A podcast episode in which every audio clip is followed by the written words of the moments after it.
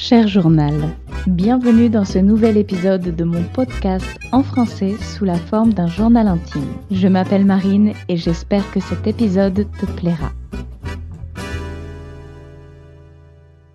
Cher journal, cette semaine, c'est la chandeleur. 40 jours après Noël, on célèbre la fête des chandelles et de la lumière en préparant des crêpes.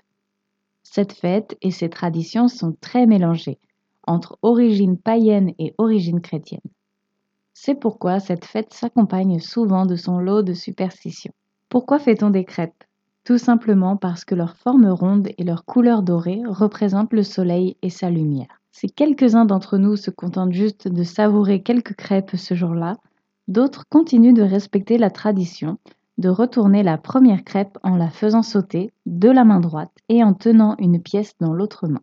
La crêpe doit retomber dans la poêle et on place ensuite cette première crêpe au-dessus d'une armoire. Oui, oui, tout ça est censé vous apporter richesse et prospérité. En parlant de crêpes, ça me fait d'ailleurs penser à l'un de mes premiers petits boulots étudiants pour financer mes études. Pendant un an et demi, j'ai travaillé dans une structure de jeux pour enfants. À l'intérieur de cette structure, on préparait les goûters, notamment les crêpes. C'est comme ça que j'ai dû me familiariser avec la crêpière et tous les ustensiles. Au tout début, mes premières crêpes étaient vraiment ratées.